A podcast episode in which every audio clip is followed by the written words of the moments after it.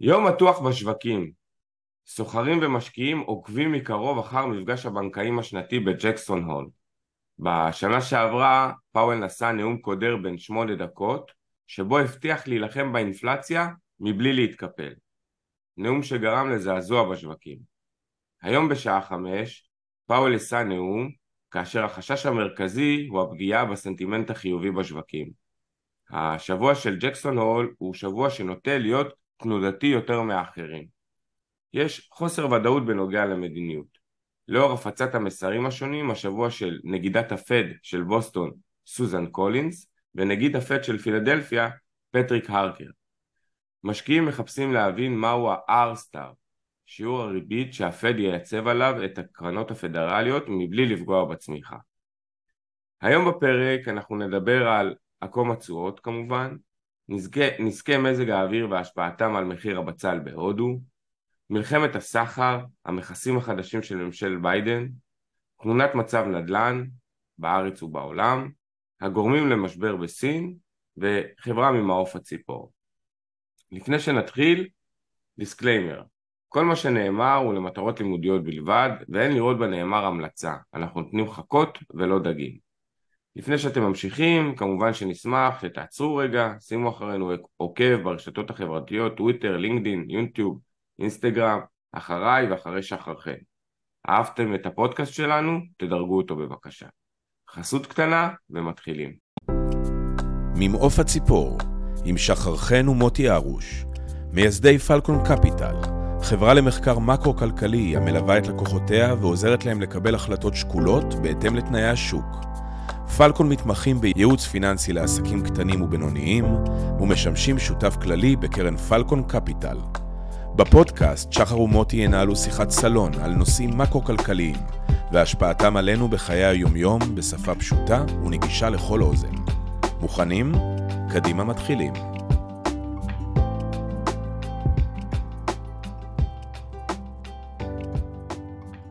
אהלן שחר. אהלן מוטי, מה העניינים? בסדר, מה קורה?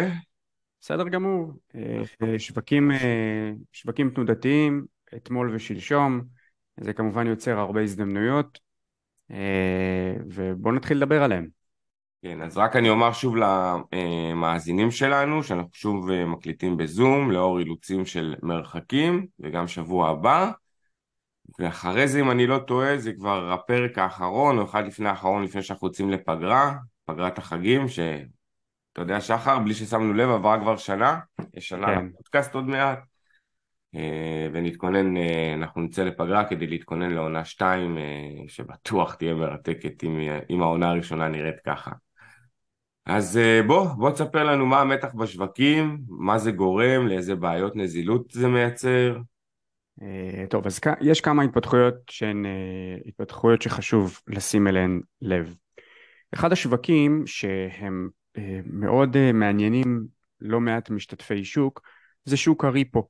מה זה שוק הריפו? ממש, ממש בקצרה.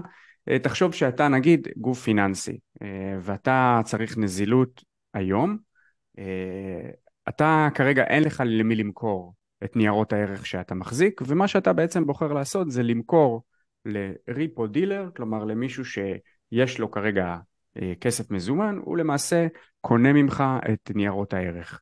מה קורה אחר כך? אתה מייצר את הנזילות שלך אמצעים, אמצעים אחרים, אתה עכשיו רוצה לקנות את, אה, את ניירות הערך האלו בחזרה מהריפו דילר, אתה קונה אותם למעשה באיזושהי פרמיה. זה שוק שלהרבה משקיעי ריטייל או להרבה משקיעים קטנים אין את החשיפה אליו, כי גודל הפעולה המינימלית הוא מיליון דולר. אה, ובדרך כלל העסקאות הן לטווחים שהם מאוד קצרים של לילה, שניים, שלושה. מה קורה בשוק הזה? אגב, ריפו זה אה, אה, ראשי תיבות, אה, Repurchase Agreement, אה, אז שהוא שוק הרכישות החוזרות של ניירות ערך. כרגע המשתתפי שוק שבוחרים לספק נזילות בשוק הריפו ולהשקיע בשוק הריפו, כלומר כאלו שנותנים נזילות לגופים אחרים במטרה לקבל איזושהי ריבית ואיזושהי פרמיה, אה, אנחנו רואים את השווקים הללו הופכים אט אט פחות ופחות נזילים, כלומר יש בהם פחות כסף מאשר למשל לפני, לפני שנה.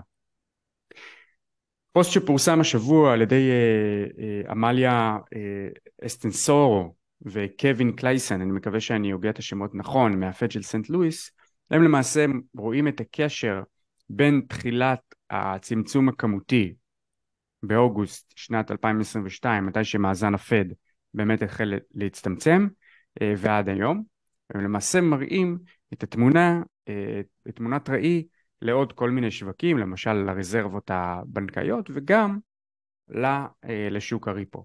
אנחנו בעצם רואים את שוק הריפו מתייבש וזה משהו שהוא סימן, סימן אזהרה לשווקים.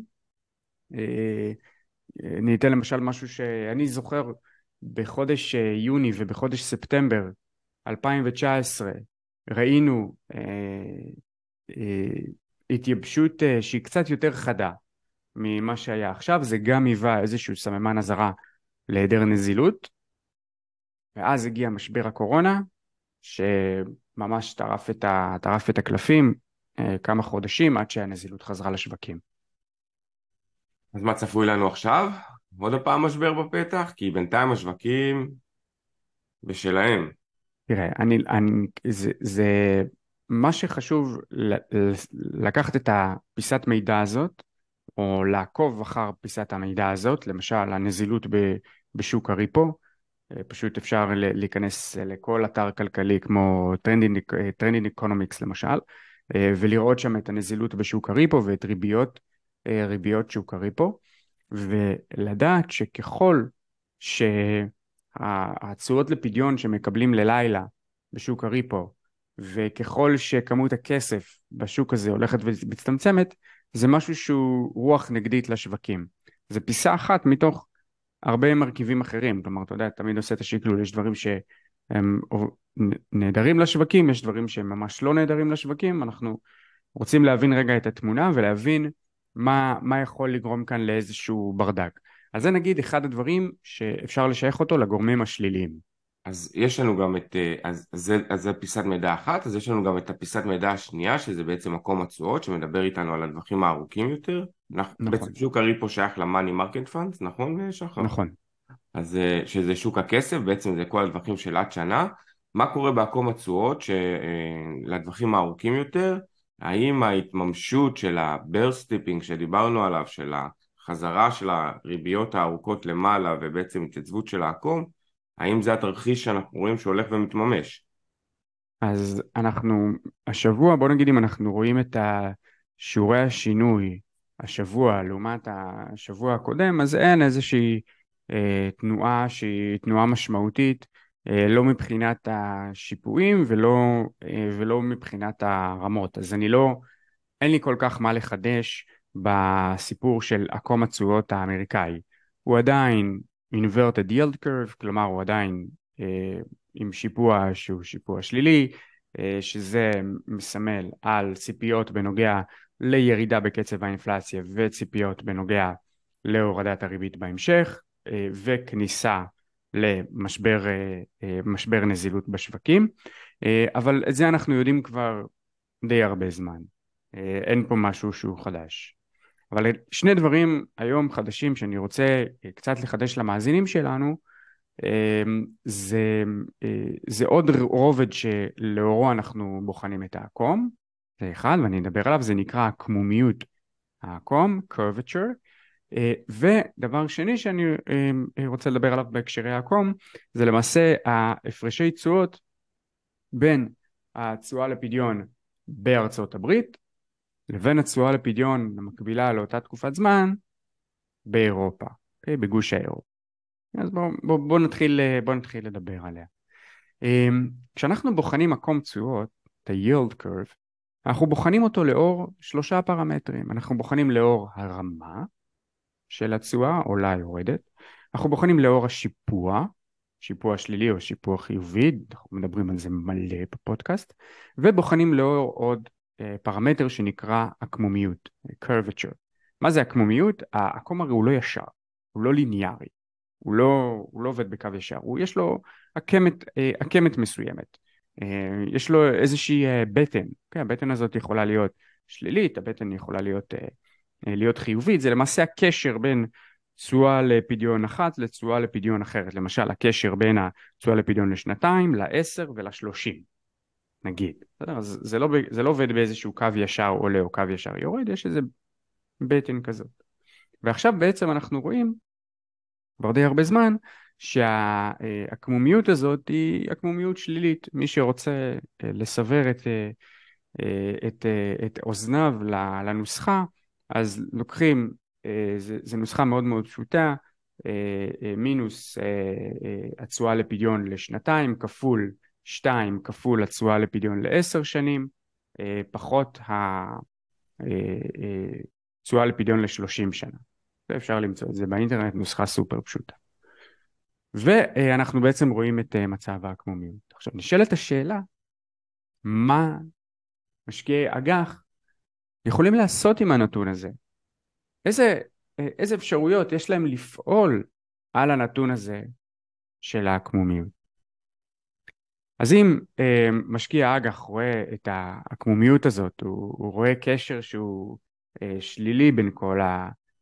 תשואות אה, לפדיון עליהם, אה, האלה שדיברתי, השנתיים, העשר שנים והשלושים שנה, אה, והוא חושב לצורך העניין שהתשואה לעשר שנים תישאר במקום והתשואות לפדיון לשלושים שנה ולשנתיים תרדנה לכיוון שלה, של תשואת האמצע, הוא יכול לעשות על זה עסקה, אוקיי? ולהפך, כלומר אנחנו בעצם רוצים בהתיישרות העקום.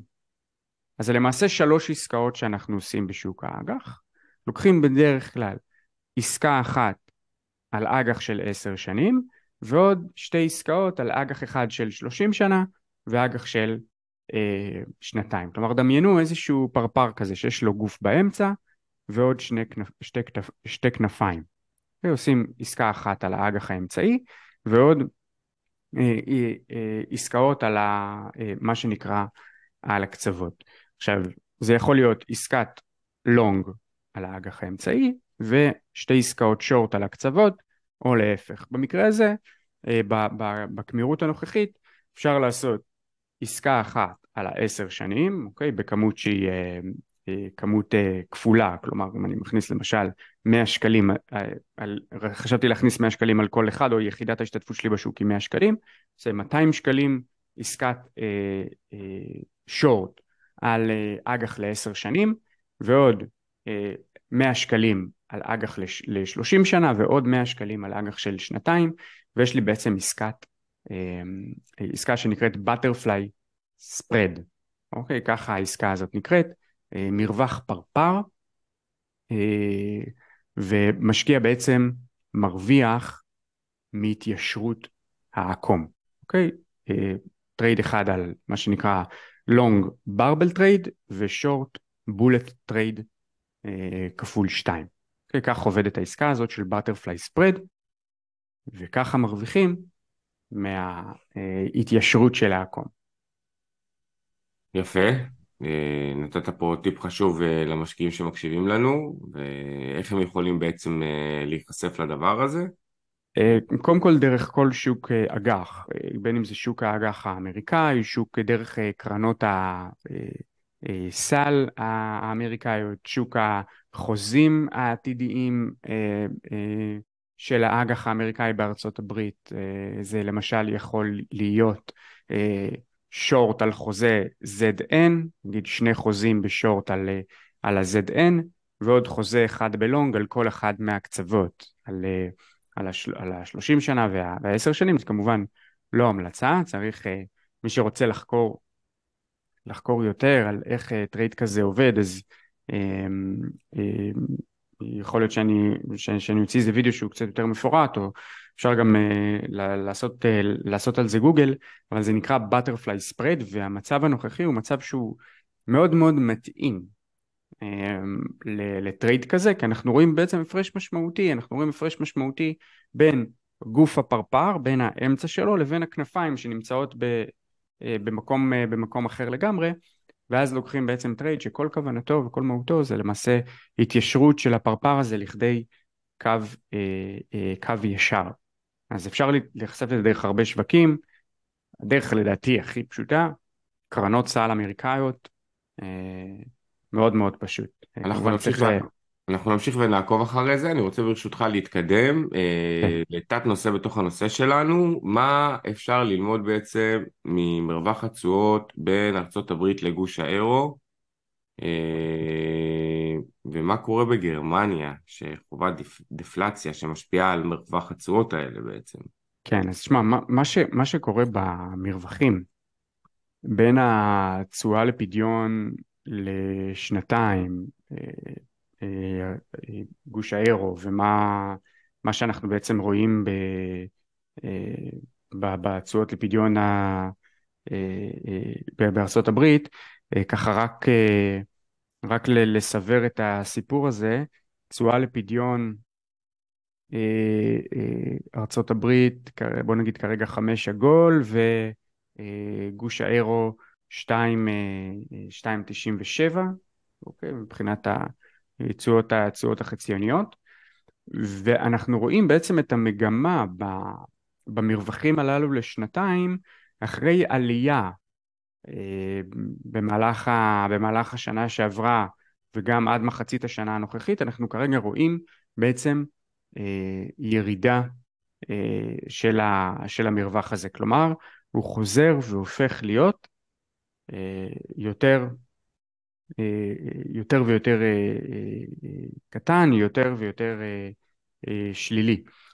זה בעצם מה שאנחנו רואים כאן, כלומר המגמה של המרווח ההפרש הזה בין התשואות לפדיון היא, היא במקום להצטמצם ולהפוך להיות יותר קטנה וש... אה, אה, שהתשואות לפדיון אה, תהיינה יותר, יותר מצומצמות, הפער רק הולך ונהיה יותר, יותר ויותר שלילי.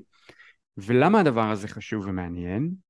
הדבר הזה הוא חשוב ומעניין כי כמו שאנחנו רואים ואנחנו בוחנים לאחור, הוא איזשהו אינדיקטור מוביל למטבע. במדינות מפותחות ומדינות שיש בהן מדיניות של סחר חופשי ומעבר הון חופשי ופרי פלוט אה, על המטבע, הדבר שיותר משפיע על התנהגות, ה... התנהגות המטבע זה לא מאזן הסחר, אלא הציפיות בנוגע אה, להפרשי הריבית העתידיים שהולכים להיות בין הכלכלות. ומה שמייצג את זה זה בעצם המרווחים בין התשואות לפדיון, המגמה של המרווח בין התשואות לפדיון. וכשאנחנו רואים את המרווח הזה הופך להיות יותר ויותר אה, אה, שלילי, אה, אז אנחנו מבחינתנו זה אינדיקטור שהוא אינדיקטור מוביל להתנהגות האירו מול הדולר. השורה התחתונה היא ש, אה, מסתכלים בעצם על הנתון הזה, אה, אנחנו יכולים להניח שהמהלך העולה באירו אה, צפוי להסתיים בקרוב. יש פה בערך פיגור של איזה חצי שנה, ראינו את העליות במרווח הזה אה, באזורי אוגוסט שנה שעברה, ואז אחרי כמה חודשים הגיעה העלייה הנפלאה באירו מול הדולר. עכשיו קורה מצב הפוך, למעשה מאפריל, מאי, אנחנו רואים את המגמה במרווח הולכת ויורדת, ואנחנו נוטים להעריך ש... המגמה החיובית שהייתה באירו בחודשים האחרונים היא לאט לאט תתחיל להסתיים והאירו מול הדולר אה, אה, יתחיל לרדת. ו, אה, ו, ולמה הדבר הזה חשוב? הדבר הזה חשוב למי שמחזיק הלוואות באירו והדבר הזה חשוב למי שנתן הלוואות באירו או קנה מניות באירו או קנה נדל"ן באירו.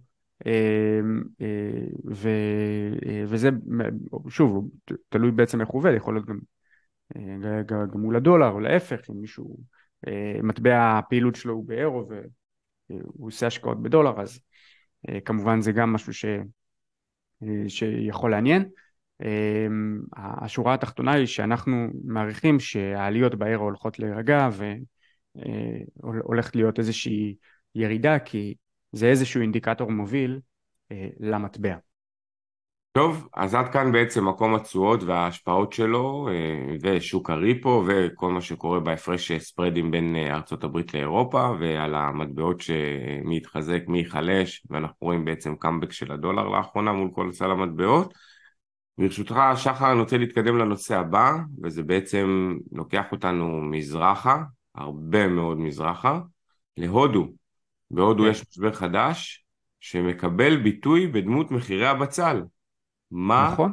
קורה עם מחיר הבצל, ובכלל אנחנו רואים עלייה מחודשת שמאיימת על האינפלציה בכללותה, ועלייה במחירי המזון והאנרגיה, שזה אותם מוצרים שמשפיעים על ההדליין בעצם.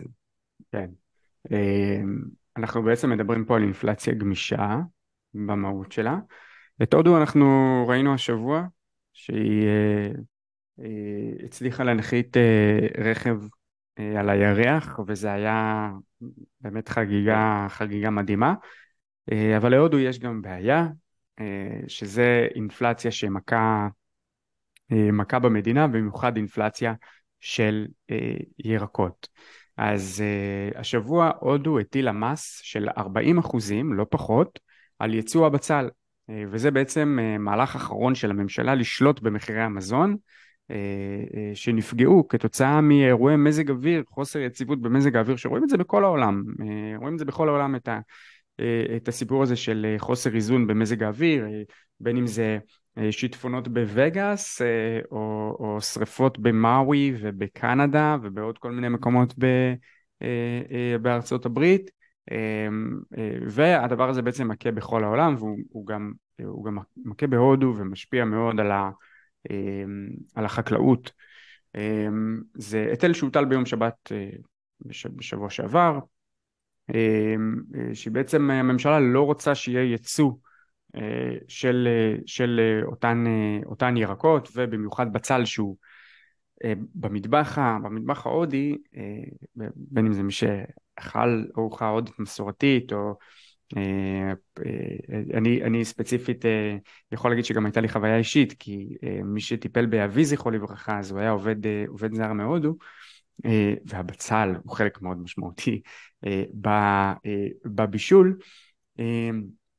ו, ומחיר הבצל כך אומרים יכול ממש להפיל ממשלות. זה מצרך שהוא רגיש מבחינה פוליטית ותרתי משמע זה יכול לגרום לממשלות לבכות.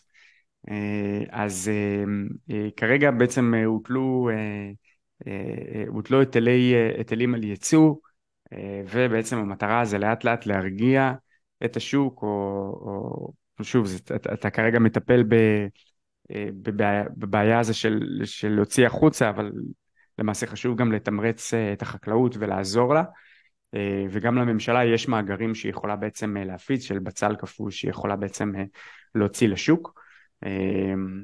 אינפלציית המזון בהודו מהווה כמעט מחצית, מחצית ממשקל מדד המחירים לצרכן, אה, שמדד המחירים לצרכן בעצמו זינק אה, ב-11 אחוזים, אז זה ככה מה שאנחנו יכולים ללמוד על מה שקורה בהודו. אה, אגב, הודו גם מסרה בשנה שעברה לייצא חיטה ולייצא אורז. או כאילו עשתה את זה באופן זמני, אבל אנחנו יודעים שכרגע היא מייצאת חיטה ואורז. אמ, בגלל אותן בעיות. וואו, אז הודו בפני אתגר גדול, אה, אתה יודע שאומרים שמהפכות בדרך כלל מתחילות בגלל מחיר הלחם, אז יכול להיות שבהודו זה יהיה מחיר הבצל, אבל בכלל אנחנו שוב, אנחנו חוזרים על זה כל הזמן, המצב בעולם כולו, לא רק בישראל, בעולם כולו, גועש בכל אזור מן הסיבות שלו, אבל אם אני רוצה לקחת בעצם את חוט השני, את מה שמקשר בין כולם, וזה תמיד אנחנו חוזרים על זה בפרקים, זאת האינפלציה. אין מה לעשות, האינפלציה היא זאתי שגורמת לכל השיבושים, כי בסוף היא הדבר שהכי כואב לכולנו בכיס. כן. ממלחמת הבצל, סליחה, ממחיר הבצל וההשפעות שלו בהודו, בואו נעבור לעוד מדינה במזרח, ועוד מדינה במערב בעצם, שהן שתי הענקיות אה, הכלכליות והמדיניות הכי גדולות כרגע אה, בעולם, שזה הברית וסין, שמלחמת הסחר שם הולכת ומעמיקה, וראינו בשבוע שעבר חברה ישראלית נפגעת ממלחמת הסחר, אנחנו כמובן מדברים על טאוור, לאור החלטות של הרגולטור הסיני. ביידן מודיע שבוע, או שבוע שעבר סליחה, על מכסים נוספים. אוהבים את הפודקאסט שלנו? מוזמנים לעקוב אחרינו בספוטיפיי, וכמובן לעקוב אחרי תכנים נוספים באינסטגרם, פלקון ואליו. כן.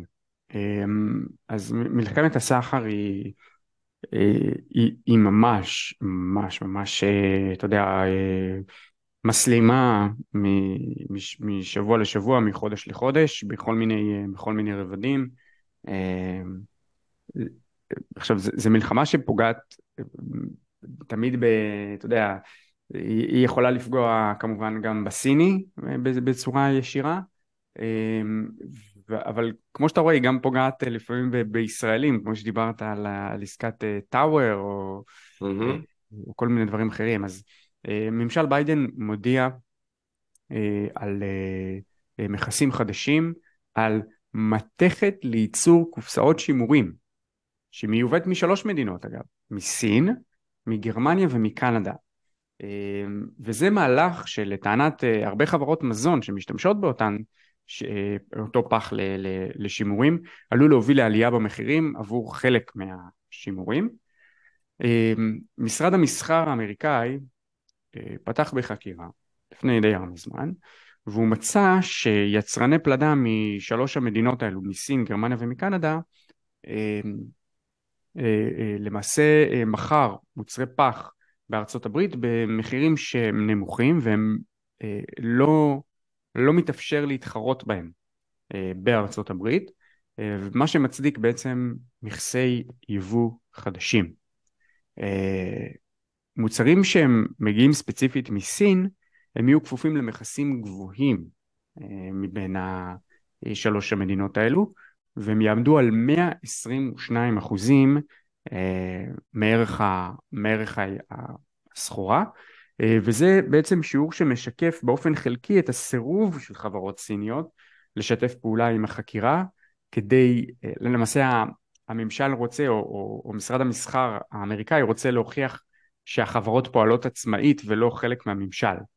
אז חברות הסיניות סירבו להשתתף בחקירה ומה שנקרא לפתוח ואז בעצם הוטל עליהם מס שהוא יותר גבוה מאשר גרמניה וקנדה, בלי שום קשר, אה, חוץ ממלחמת הסחר עם סין שנמצאת אה, בכותרות, אה, ארצות הברית היא בעשור האחרון עושה שרירים משמעותיים מאוד גם מול אירופה, גם מול בריטניה, גם מול מקסיקו, גם מול קנדה, בכל מה שקשור לסחר.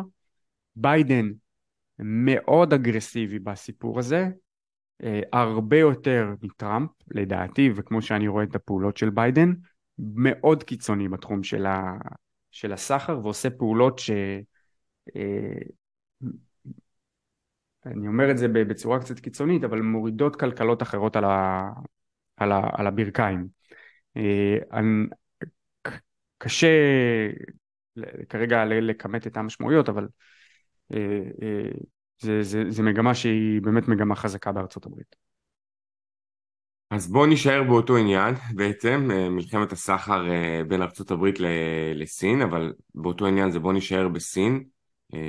חוץ ממלחמת הסחר שסין חובה עם הברית, סין, כבר התחלנו לדבר על זה בפרקים הקודמים, להבדיל משאר העולם, חובה כרגע משבר, מה זה משבר? דיפלציה אה, מהותית, כולל משבר נדל"ן מהותי, כולל חברות שהגישו כבר בארצות הברית שבוע שעבר אה, הגנה מפני נושים, ובעצם הכלכלה הסינית, כמו שאתה אוהב להגיד אה, שחר, שהיא נמר מנייר, בעצם כן. הופכת באמת להיות נמר מנייר, ואנחנו רואים שהיא חווה בעיות אה, שהיו גם בעיות מבניות, אבל עכשיו הן באות לידי ביטוי, והיא לא כן. מצליחה להתאושש בעצם מאז הקורונה. נכון, אה, לא מצליחה להתאושש, לא מצליחה להתרומם, אה, כבעיות שהן באמת בעיות מבניות בכלכלה, ולמעשה אחד הדברים המבניים הבעייתיים בשוק הסיני זה בעצם שוק הדיור הסיני, ה-housing market. ומה בעצם קורה שם? יש לנו התפתחות שהיא התפתחות מעניינת. חברת קאנטרי גארדן, שמי שקורא עיתונים זרים אז כמובן מכיר את השם, היא אחת מענקיות הנדל"ן בסין.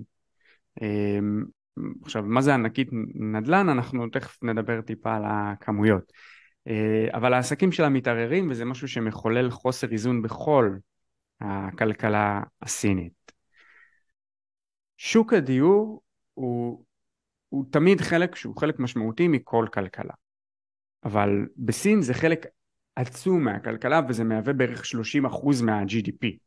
אם ה-GDP נצא מתוך נקודת הנחה שהוא נכון וזו בעצם הסיבה שבשנה שעבר, שעברה אה, אה, חברת אברגרנד אה, הסינית היא נכנסה בעצם לדיפולט וזה עשה זעזוע בכל העולם.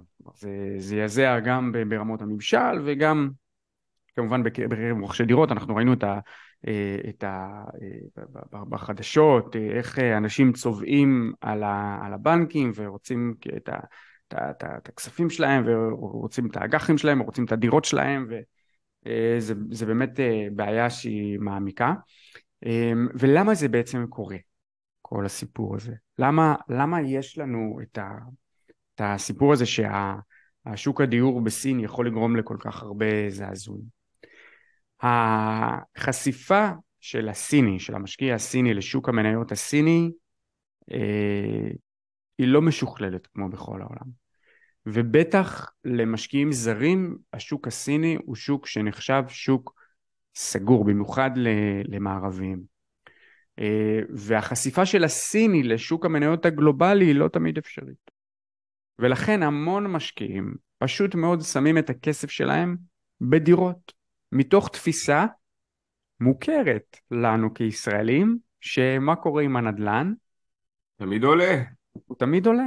וככה גם הסינים, אה, ככה זה גם מוטבע בסינים, אתה יודע, זה, זה הדיפולט שלהם, כלומר הסיני הולך, הוא קונה, רוצה להשקיע, אז הוא קונה בלוקים, הוא קונה נדל"ן. זה מה שקרה, זה מה שקורה כשיש לך עשור ללא ריבית והכל עולה, אז מתחילים, אתה יודע, זה מזכיר לי כש, כשריף, הילד שלנו, נולד, אז אתה הורה צעיר, אז אתה רגיל, אתה לא רגיל לסיטואציה הזאת, אתה מתחיל להתרגל לאט לאט. ואם יש לך איזה לילה שהצלחת לעשות בו משהו טוב והוא ישן טוב, אז אתה אומר, ככה אני עושה תמיד. אתה מנצח, יש לך נוסחה. אז זה מה שקרה פה לאנשים, הם היו בריבית אפס בעשור, והם ראו את זה רק עולה, אז מבחינתם זה רק עולה. אבל היום הם מגלים את הכוח של הריבית בעצם. נכון. כמה אה, פעמים שחר יוצא לנו לראות בעסקאות שאנחנו מלווים או במודלים שהיזם אומר לנו או שאנחנו באים לייצג אותו מול החברה שאנחנו רוצים לקנות או שהם אומרים לנו, לא משנה, כאילו זה כבר בא מכל הכיוונים זה נכון עכשיו אבל אני לקחתי בהנחה שהריבית עוד מעט תרד וזה יהיה XYZ ואנחנו תמיד עונים לו אבל למה שהיא תרד? כן. ולמה לא לבדוק הפוך, מה יקרה שהיא תעלה? מה שיקרה, אם היא תרד, אחלה, זה ייטיב איתנו, התזמ"ס שלנו יגדל. אבל מה יקרה אם היא תעלה? והיום אנחנו נשמע בג'קסון הול כנראה לאן פנינו. כן, אז אה, אה, באמת, אני, משהו, שוב, אני רגע פותח סוגריים על סין, אני בכלל אומר את זה ליזמים ולחברות ולאנשים ש... אה, אנחנו הרבה פעמים באים בכובע של היועץ. אנחנו לא חושבים על הקטסטרופה, אבל אנחנו מרוכזים מאוד בזנב השמאלי של ההתפלגות של התרחישים. כלומר, מה קורה ב, ב, בתרחישים שבהם המודל לא מצליח? כלומר, איך אנחנו עובדים משם? אנחנו צריכים שיהיה לנו את מרווח הביטחון שם.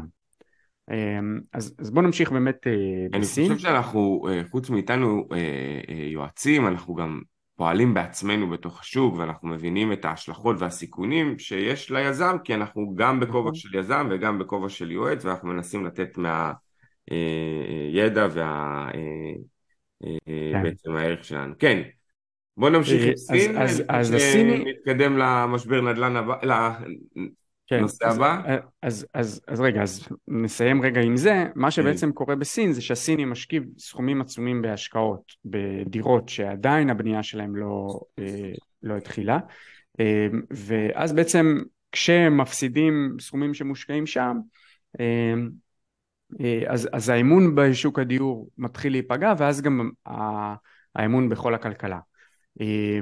בשנת 2020 הממשל החליט לעשות פעולות שיגבילו את, את רמות המינוף.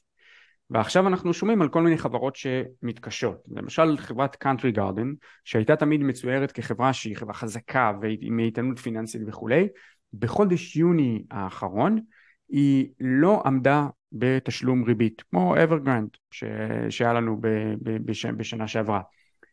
50% מההתחייבויות של החברה הן אה, ממקדמות מרוכשי דירות, והיא למעשה מחזיקה במקדמות מכמות מאוד מאוד גדולה של אנשים.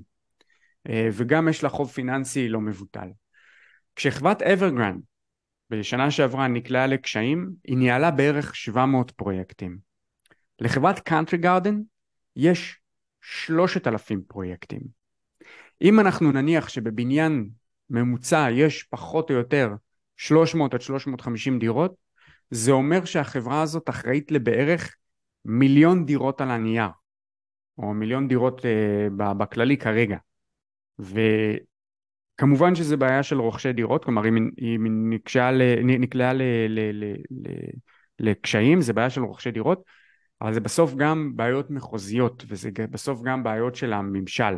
והסטרס הפיננסי הוא, הוא, הוא יתחיל מול רוכשי הדירות שנטלו חוב בעצמם ולא מקבלים את, ה, את, ה, את הדירות שלהם, אה, זה סטרס פיננסי מול הספקים של החברה ומול העובדים של החברה, יש עובדים שלא קיבלו משכורות בקאנטרי גרדן, ורק מלהסתכל על המניה שלהם, אני ואתה לא יכולים אה, לקנות אותה, אה, אבל המחיר כרגע הוא 77,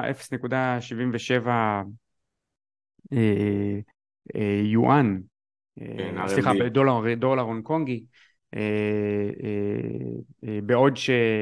בעוד שהייתה ב-18 דולר הונג קונגי בשנת 2018. אז קצת... ואנחנו רואים שזה, שזה בעצם חוצה גיאוגרפיות, כי גם בקנדה אנחנו רואים משבר כזה, גם פה בישראל השבוע שתי חברות הודיעו על chapter 11 כזה, מה שנקרא הגנה מפני נושים. אה, גם בנדל"ן, גם ראינו חברה ציבורית שמדווחת השבוע שנגמר לה המזומן והיא צריכה הגנה מפני נושים, דווקא חברה שהייתה בהייפ של הקורונה אה, עם כל הסינון אה, אוויר וזה, אבל אנחנו רואים שהעולם חזר בעצם... אאורה סמארט. כן, אאורה סמארט. אנחנו רואים בעצם שהעולם חזר. אבל זה היה צפוי, זה, זה וואי, זה היה, תשמע, אבל זה משפיע, אבל זה עוד משהו שמשפיע על, נכון, הכל היה צפוי, אבל זה עוד משהו שבעצם בסוף משפיע על הנדל"ן, כי בסוף זה אנשים שלא מקבלים שכר, שצריכים לשלם אה, משכנתאות, שקנו נכסים במחירים מאוד גבוהים, ופתאום מה שהיה נראה מאוד בטוח ומבטיח, נראה פחות. כן. ואני רוצה דווקא, שחר, לקחת אותך מפה כבר, באמת להתקדם אה, לנושא האחד לפני האחרון שלנו, שזה בעצם תמונת המצב של הנדל"ן בישראל. ובעולם, כי בקנדה, שזה שוק יותר דומה במאפיינים שלו לישראל, יותר דומה, בגלל המשכנתאות שיש שם, אנחנו כן. כבר רואים ירידות דו-ספרתיות בקצה העליון של נכון. הדו-ספרתי. כאילו, לא בקצה העליון של הדו-ספרתי, אלא בקצה העליון של... דו-ספרתי גבוה. דו-ספרתי גבוה, כן, אה, באזור ה-19, 17, פלוס מינוס. כן. תלוי אה, באזורים. וגם בתל אביב אנחנו רואים, בעיקר בבתי היוקרה, גם, דו ספרתי גבוה. כן. העניין הוא שהיוקרה זה לא, זה לא משקל אה, נכון. משמעותי מה... נכון, אבל זה מעיד על הכלכלה. נכון, מעיד על הכלכלה. אה, כאילו, למה זה לא משקל משמעותי ולמה אני נוטה להתייחס לזה כ... אה, כאילו זה חשוב, אתה יודע, מנתחים ויש לנו יזמי נדל"ן אה, של, אה, של יוקרה, זה ישראל קנדה למשל, אה, אבל מבחינת מאפייני הרוכשים שם אז הרבה פעמים יכולים להתייבש ולא לא לעשות עסקאות, אבל צריך להבין שגם זה רוכשים שבדרך כלל הם פחות ממונפים ברמה האישית. אז מנתוני הלמ"ס עולה שבמחצית הראשונה של השנה נמכרו על ידי קבלנים 14,700 אה, דירות, שזה צניחה של 40 אחוזים אה, ביחס למחצית הראשונה בשנת 2022, מלאי הדירות החדשות שטרם נמכרו, אנחנו דיברנו על הנתון הזה בשבוע שעבר, מלאי הדירות החדשות שטרם נמכרו על ידי הקבלנים הגיע כמעט ל-60 אלף דירות, כזה 50... זה עוד שנייה זה כל מה שסיפרו לנו כל הזמן, שחסרים 60 אלף דירות. כן, אז, אז הנה לא חסרות 60 אלף דירות, יש 60 אלף דירות שכרגע לא נמכרות, אוקיי? אמ, וזה, שוב, זה יכול להיות זמני, זה יכול להיות uh, מתמשך, זה פשוט, um, האוצר הוציא באופן יחסי הרבה קרקעות ב, בשנת uh, 2022, למיטב זיכרוני, וזה אחד הגורמים התורמים לעלייה הזאת. Uh, אנחנו רואים uh, עלייה של 27 אחוזים אה, אה, בכמות הזאת של דירות לעומת אה, שנה שעברה. ומתוך הדוחות הכספיים מתוך הדוחות הכספיים של החברות עולה עולים בעצם מספר הדירות שנמכרו. ניתן פה ככה כמה היילייטים אקרו אקרו נדל"ן מכירה של 13 דירות בלבד אה, ברבעון, שזה ירידה של 85% מהשנה שעברה. בוני התיכון, אה, חברה שהיה לה איזה הייפ בשוק ההון אה, בשנים קודמות, ירידה של 83% במכירות גם כן, מכרה 10 דירות בלבד. צמח המרמן עם 54 דירות, ירידה של 77 אחוזים. אפריקה מגורים 131 דירות, ירידה של 70 אחוזים. דימרי, י"ח דימרי, שבמאפיינים שלו הוא הרבה יותר, אה, מאפייני הדירות הם הרבה יותר מגוונים. אה, אה, מכר 336 דירות, ירידה של כמעט 60 אחוזים. ישראל קנדה שמתמחה בשוק היוקרה, 99 דירות, ירידה של 57 אחוזים, ואתה סיפרת לי על חברה ש... אל תגיד את שמה, אבל כן, אנחנו יודעים, שמענו, קיבלנו מידע. כן, שמכרה אפס, מכרה אפס, אה, אה, אה, אפס, אפס דירות, שזה מטורף, זה פשוט מטורף, חברה גדולה ומוכרת, השינוי ב... זה יכול להיות, אתה יודע, המילה אפס שאמרו לנו, זה יכול כאילו לנוע גם... כן, זה... שלוש, ארבע, חמש דירות, כזה דבר, כן? כי אנחנו רואים פה את המספרים. זה לא מומט עם דוח כספי או משהו, חברה ציבורית, לא, לא אימטתי עם דוח כספי, אבל אבל אה, תראו, עצם העובדה שאנחנו רואים פה את מה לפי הנתונים, אקרו 13 דירות, אה, בונה תיכון 10, כאילו תבינו שזה אפס בתכלס, כן. זה אפס, כן? אה, כן. ישראל קנדה מוכרת 99 דירות והיא בשיווק אגרסיבי ומתאוששת וכו', אבל בסוף זה ירידה של 60% מה... מאיפה שמדדנו אותה, גם דימרי, אותו כן. דבר. אם כי הם חברות שונות ולדימרי מבנה הון שונה וחברה יותר אה, שמרנית, אה, פחות ממונפת, עם אה, קרקעות בספרים בשווי עלות ולא עם שערוכים וכו'. אין ספק שאתגר מאוד, שהאתגר עדיין רק אפילו אולי מתחיל, אולי הוא בפתחו של, של היזמים ואנחנו כנראה נראה עוד ועוד חברות שנקלעות לקשיים לצערנו אה, וזה גם מאוד תלוי מה יקרה בריבית, שזה סימן שאלה מאוד גדול. כרגע אנחנו רואים שער דולר גבוה, מה שכנראה יתרום ללחץ על אה, עליית ריבית אה, נוספת, למרות שאני חושב שגם בלי קשר לשער הדולר היה אמור להיות פה עליית ריבית, למרות שההדליין כאילו so called האינפלציה נרגעת, אבל אנחנו דיברנו על זה בתחילת הפרק ש... ישנם לחצים חדשים שיכולים לגרום לאינפלציה לעלות מחדש. שחר, נושא אחרון שלנו בפינה הגבוהה שלנו שהתחלנו אותה לפני מספר פרקים וזה בעצם uh, חברה ממעוף הציפור והפעם באת עם חברה מעניינת מהודו. הודו, כן. הודו, הודו מככבת היום בפרק. כן, הודו מככבת היום בפרק. אה, וגם זו חברה מעניינת, אבל היא לא מעניינת לקנייה, היא מעניינת דווקא לשורט.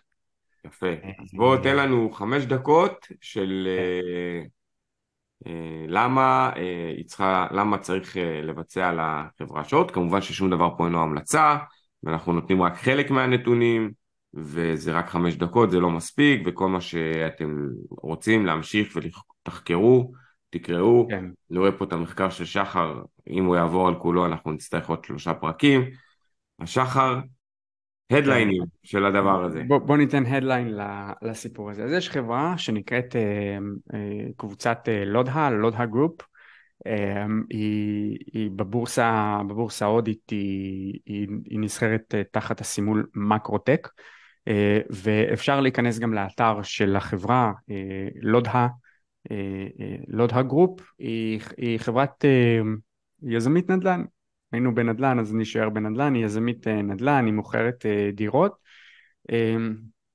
והיא אחת השחקניות הגדולות בתחום היזמי אה, בהודו והיא גם מגוונת, כלומר גם דירות יוקרה, גם דירות יוקרה שגם בונים מלונות וגם מתחמי נופש כאלה, אה, גם כל מיני דירות פרימיום, דירות למעמד הביניים וגם אה, להם יש את הסיפור של מחיר למשתכן שלהם, דיור בר השגה.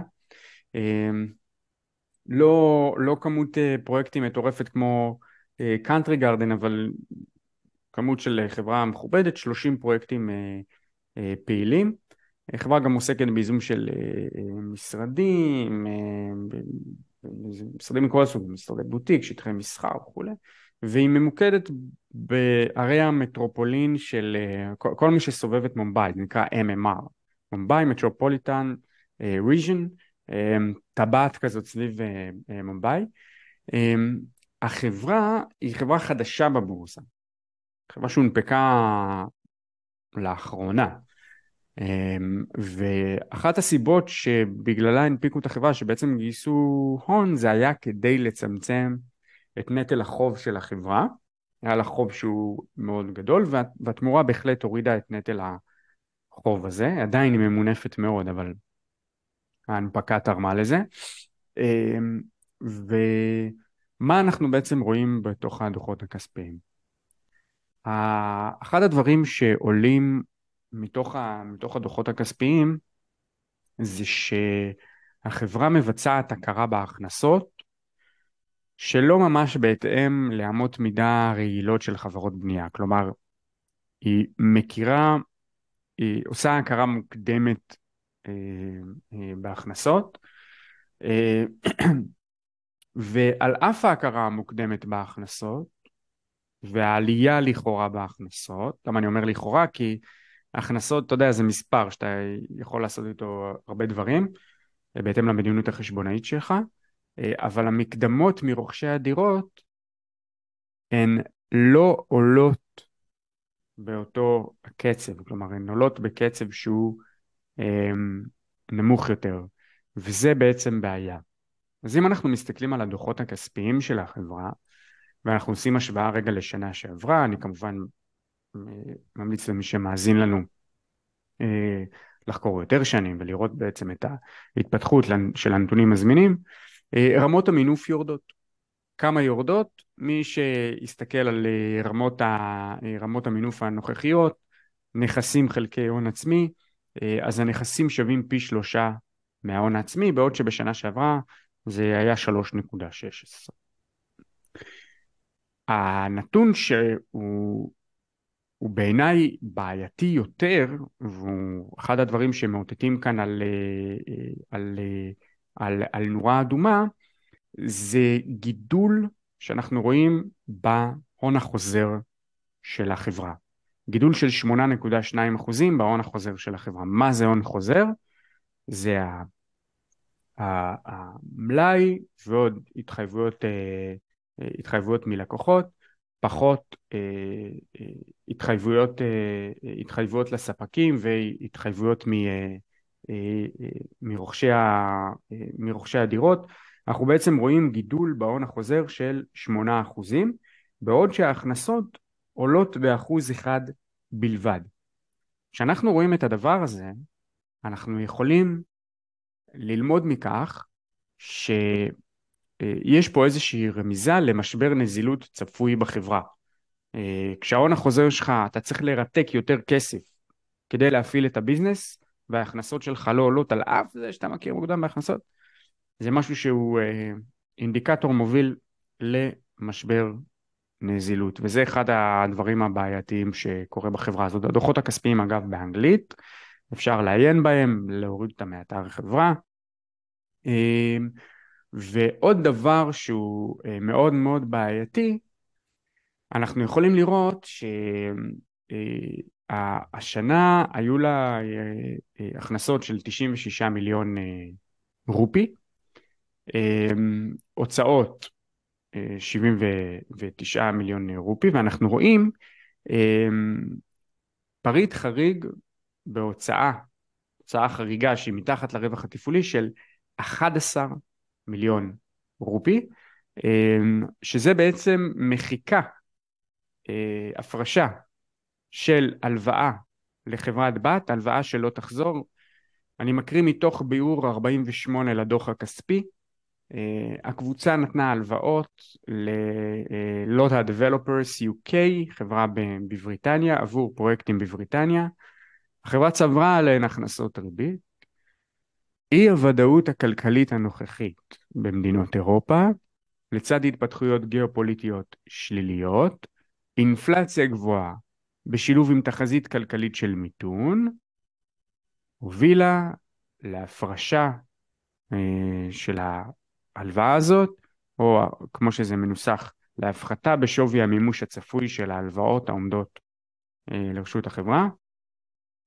אה, הוכרה הפרשה של 11 מיליון 700 והוכרה כפריט חריג. יש לחברה הזאת לא מעט חברות בנות, וההנחה שלי שאם זה מתחיל ככה, זה יכול uh, להימשך גם לדברים uh, uh, יותר יותר משמעותיים. כמובן שזה משהו שהוא משני ואני מתייחס לעסקי הליבה קודם כל, uh, אבל uh, יש פה מה שנקרא רמיזה לכל מיני סדרים, uh, גם חשבונאיים וגם לדברים תאגידיים ש, שקורים בפנים. זה לא נראה טוב בכלל. ולכן אני חושב שיש מקום לחקור את החברה הזאת לעסקת שורט שהיא מאוד מאוד מעניינת. המחיר שלה אה, בבורסה 681 אה, רופי, היום היא כבר קצת אה, יורדת, 658 רופי זה המחיר הנוכחי שלה, בערך 30 שקלים למניה, ירדה היום בשלושה אחוזים. אמ, זמן, אה, זמן לחקור ולראות איך החברה הזאת בדרך אה, אה, לחוות את, ה distress, את ה distress שלה. יפה. אז אם אני יכול רגע לסכם את הפרק לפני שנתחיל, אז יש לנו את הודו במרכז, את סין במרכז, ביניהם מחבר משבר נדל"ן שקורה כנראה ככה או אחרת, ממאפיינים שונים. אנחנו רואים כזה שוב, אני מזכיר שסין והודו מתחרים על מי האוכלוסייה היותר גדולה, ואנחנו רואים שם את חברות הנדל"ן חוות כרגע קשיים, וגם בעיקר קשיי נזילות, שזו מילה שחזרה על עצמה בלי סוף בפרק האחרון. אה, בהחלט הולך להיות מעניין, נמתין בדריכות אה, לנאום של פאוול היום בג'קסון וננסה להבין לאן פנינו. אני, אנחנו תמיד אומרים, אני גם uh, נוטה לחזור על זה, שאני חושב שהסיפור של האינפלציה עדיין לא נגמר, ואנחנו נראה פה עוד איזה uh, סיבוב נוסף uh, לפני שזה יירגע, וכל מי שבונה על הורדת ריבית בקרוב, אז תפסיקו לבנות על זה. שחר, תודה רבה לך על עוד פרק מרתק, שתהיה שבת שלום, וניפגש בשבוע הבא. ביי ביי. ביי. תודה שהייתם איתנו בעוד פרק. ניפגש שבוע הבא עם פרק חדש, אקטואלי ומעניין. מוזמנים להצטרף לקבוצת הפייסבוק ממעוף הציפור על כלכלה והשקעות חכמות, ולהמשיך את הדיון שם. נתראה.